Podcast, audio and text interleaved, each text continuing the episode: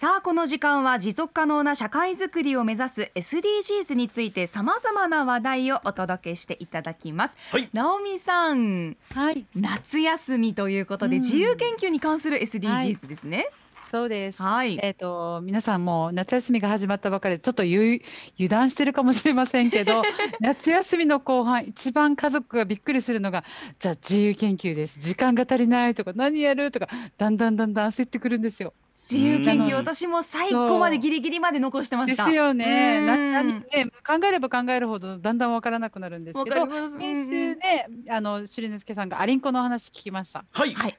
みすずさんはこれまでどんな研究をしてきましたか？私あの自由研究本当に苦手だったので、あのうんお芋の一番美味しい食べ方とか、あとは私の理想のお弁当のおかずっていうのをフェルトで作って提出して、これは家庭科ですねって言われたことが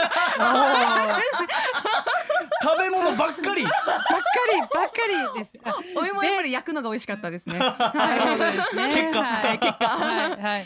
で、今回も実は食編なんですね。でも、ないですし、水出さんの好みかどうかわかりませんけど、食の中の農ということに農業ですね。はいにちょっと注目します。で、私たちの食べるもの、お野菜を育ててみようということで、最近ね、あの。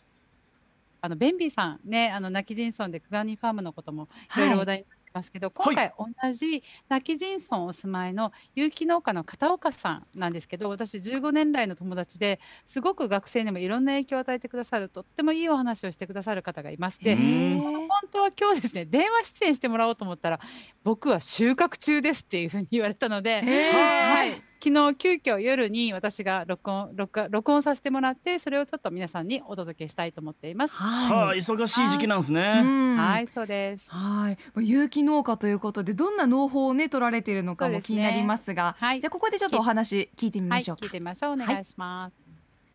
畑は、うんえっ、と、おじいやおばあたちが作るようなうん季節野菜、島、沖縄で作れる野菜を、うん。えーおじいとかおばあよりはたくさん広く作ってます。今の季節、一番作られてるものは何ですか？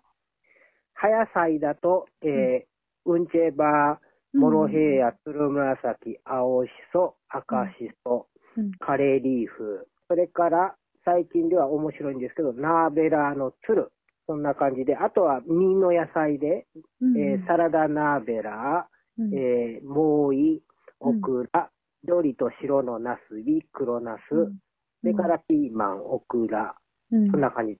えっと、島かぼちゃです。はい。あはい。まず、畑に使う素材をお金をかけて持ってこないで、地域の素材でやっています。一つは生えてくる雑草、それから近くの、えー林業の工場の廃菌床、うんそれで、えー畑の土作りをして野菜を育てていきます。それから種も法律上許される限りは種を取っています。廃菌床はエリンギを育てるときに、えープラスチックの筒の中に菌を植え込む菌床、菌床って言いますけども、うんうんまあ植物繊維中心のものを、えー使うんですが、それが一回エリンギを生産した後後は、うんえー廃棄処分になるので、それを私が、えー引き取ってきて、肥料として使ってます。はい。えっ、と、種というのは、その土地で咲いた野菜の花から種を取ると、泣き人の土にすごくあった種が取れます。うん。ただし、その時に最近法律が変わって、うん。えー種苗法というのができましたので、うん。えーメーカーさんが、もし僕が買ったか種でそれをしたときに、メーカーさんが登録消費をしているときは、これは、えー使って、えー種取りしてはいけませんという法律になりました。ですので、それ以外で、えー種を取っていいというふうなメーカーさんの意向で登録しないで、どんどん種取ってくださいっていう種も買えます。その種はうん私は取ってます。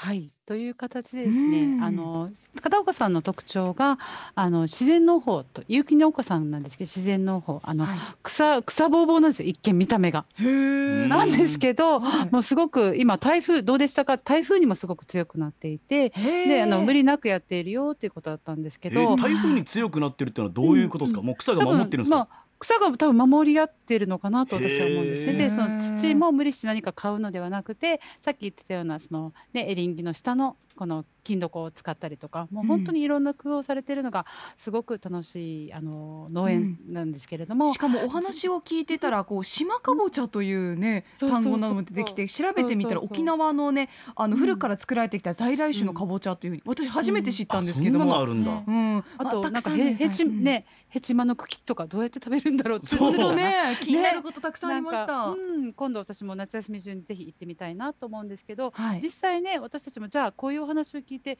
なんかあのじゃあ農家さんには私たちなれないんだけど、どうしたらいいんだろうかっていうことで私は実際今回自由研究で育ててみてもいいんじゃないかなっていうのとあとしりのすけさん、はいはい。やっぱり芸人さん金欠さん多いですよね。めちゃくちゃ多いですよ。ね、なので芸人さんも一緒に何か育てられるものがないかなと思ってちょっとどうやったら私たちも育てられるのかなと思うんですけどいかがですかね、なんかやってみたいと思いません？えー、と私は結構ハーブを育てるのが好きで、まあ、そのローズマリーとかを育ててお茶の中に入れてその風味を味わったりとかはするんですけれども野菜となると途端にハードルが高いように感じるんですよね。うーん。枯らしちゃったらどうしようとかうん。なんか面倒かもしれないなと思ったら、ねうん。そうですね。まあ、まあ腹が膨れそうなかぼちゃから先に教えてほしいですね。えー ね、あの月曜日のあっちゃんさんもよくしそを育ててるっていうふうに言いましたけど、はいどうやったらじゃあ私たちが身近であの育てられるのかなっていうお話もまた聞いてみましたので、はい、聞いてみましょう。お願いします。最近自分が力を入れていますのは家庭菜園のサポートです。うんえー私が、えーうん野菜の苗を作るときは、えーちょっと多めに作るので苗が余ります。うん。その中で非常にやりやすい野菜の苗をお客さんにお譲りして、うん。えー自分で育てて食べてみてということを、えーうここ2、3年やったところ、うん。えー赤しそ、青しそ、それから鶴紫、モロヘイヤ、うんちェバそれから、まあ、ウリズン豆、オクラ、このあたり非常に作りやすいということで、皆さん成功されて、大変楽しく過ごされてます。はい、まず器の用意は、お豆腐を食べた、島豆腐を食べた後の豆腐の殻、えーこれが大変使いやすいです。うんえーこの時に注意は、豆腐の柄の下に、えーとは水が通りやすいように穴を、えーうんある程度、そうですね、えっ、と、1丁のあの大きいやつだったら、10個から15個ぐらいは穴を開けてください。開けましたら、その中に土を詰めるんですが、できたら2つ類の土が欲しいです。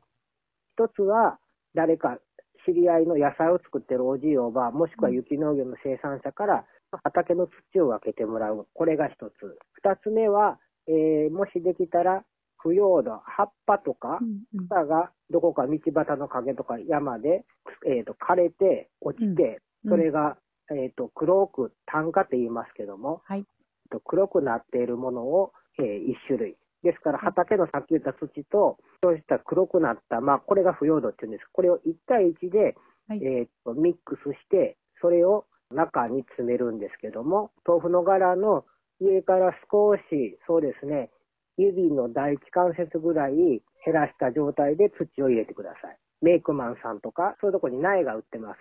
あとは私、私とか、いろんな農家に声かけて、ひょっとして苗余ってませんかという声かけしてみるとか、はいそういうことしてもらって、特におすすめの、えっ、と、簡単にやれる苗ということで、えーはい。青しそ、赤しそ、はい。えっ、と、ネギを、うん。どこでもいいから、あの、普通にスーパーで売ってるネギ買ってきて、はい。はい。上の青い部分を切って。下の白いところ、それも根っこを、えー切って少し根っこを残して乾燥させた状態の。ネギを、えー植えてみてください。そしたらネギが出てきます。お、けども、はいえー水を毎日たくさんあげたら、あの、植物は死にますので、あ必ず湿り気を確認して、ええええ湿り気があるときにはお水はあげない。湿り気がなくなるかな、要は、えっと表面が乾いて、少し指を第一関節ぐらいまで入れて、はい。中のあの水分がなくなってきたら水を入れてあげると。何か片岡さんなりに考えていること、こういうことを広めていく中で、今感じていること、もしよろしければ最後に一言お願いします。農家とうん消費者が近づく一つの、えーアイテムになるのかなと思います。うんわかりました。私もやってみて、また、あの、1ヶ月後ぐらいに片岡さんに報告をしたいと思います。はい。はい。感じでした。いかがでしょうか？なんかやれそうな気がしません？あの土を混ぜる必要があったんだなっていうのは驚きでした。うん早くあっちゃんさんに教えてあげたいです。確かに元気ないって言ってたからあっちゃんさんの思想 ねこんなね水水かけすぎもダメっていう。うんうんうんこんな始祖がイージーの代表格で紹介されてるから 青しそ赤しそ。ねちょっあと一つあのシンプルな疑問でこの苗をまんまお客さんにお譲りしたらはいはい。売れなくなるんじゃないですか？このあ片岡さんとしては。たくさん苗を作るそうなんですね。で、なので片岡農園に来てくださった方にはそれをお分けして、でまず自分で育ててみてくださいって育ててみると多分農家さんによりぐっと近づくので、やっぱりそのよさ野菜を育てる良さを多分実感できるという意味では苗を自分はお配りしてるっていうふうに言ってたので、まあ皆さんがお配りしてるかどうかっていうのはちょっとわからないんですけども、あの仲良くなって分けてもらうっていうのも一つの手かな。そういうコミュニケーションの取り方も私はありかなと思いました。片岡さんの考え方ってことですよね。そうそうそうそう。うん素敵ですね。うんうんとっても素敵だなと思ったのでまずは今日このお話を聞いたのでネギってよく買って私も買ってきてなんか根っこをいつも捨てるのもったいないうんうなんと思ってたので、そこからまずは私育ててみようかなと思うのでう、ん。はい。お二人も何か、はい。そうですね。あの豆腐のね、あの包装容器でもできるということがね、印象的だったので、まあそこに1対1の割合で、まあ土と腐葉土をこう混ぜて、えーうん。植え育ててみるといいよという話だったので、どうしようかな。はい。私じゃあトマトとか挑戦してみようかな。トトマト？マトってねハード高いかな。トマトはあの僕もあの家庭菜園一時期やってる時期やってあはいはい。なんか結構あのまあ生えてはくるけど難しかった印象あありますねそうなん。だ。じゃあやっぱりしそかな。とかあのだから一番ではネギを本当に買ったので根っこから育ててみると一番いいのかなっていうふうに思いました。ああそうかう。んぜひ皆さん、うんねリスナーさん皆さんぜひチャレンジしていただきたいと思っています。うん。またうん。はい、うん、どうぞどうぞ。夏休みの期間ですから、その子供とね一緒にお子さんとはい一緒に研究しながら、それが習慣化していくと素敵ですよね。ね、いいかなと思っています。はいで、このように今日あの自由研究の第第1弾目、まずはあの食の農編をやってみましたけれども、えっと8月の3日と10日も合わせて何かやっていきます。で、皆さんからちょっと募集をしてるんですけれども、先はい週もちょっと軽くお知らせしましたけど、8月17日、もしよければあの親子でやったその SDGs の自由研究でもいいですし、あの大人の方でも構いませんので、うんうん何かやった自由研究集をちょっとあの紹介ご紹介できたらなというふうに思っています。あではあ私の方から親子編と大人編の方々に何かプレゼントを用意します SDGs 的におお。あ、その中からな対象みたいなのを選ぶんではいすか。決めたいなと思ってますのでおーはいはい。8月17日にぜひあのツイッターとかでこんなことやってみたよっていう写真を添えてうん。何かあのチャレンジしたプログラムを私にお送りいただけあの番組内にお届けいただけたらはいあの紹介します。あんまり来なければはいあの自分でやったものをもう一回紹介します。これあの SDGs 的なプレゼントがあのはい。先週ツイッターの直美さん情報によるとコオロギじゃないかっていう話もありましたけど、無試食ねわかりません、はいこれは今考え中なのであはいあの何かは決まってない。うん。ま、何かまだ決めてません。はい、うん過去にやった自由研究でもいいということですそうでよね。すね。ははいい、それが持続可能な社会につながっていくような何か面白い取り組みを紹介していただけたらと思います。はい、ぜひアップのメールまで送ってください。この時間、玉城直美のスクープ SDGs でした。アップのポッドキャスト最後までお聞きいただきありがとうございました。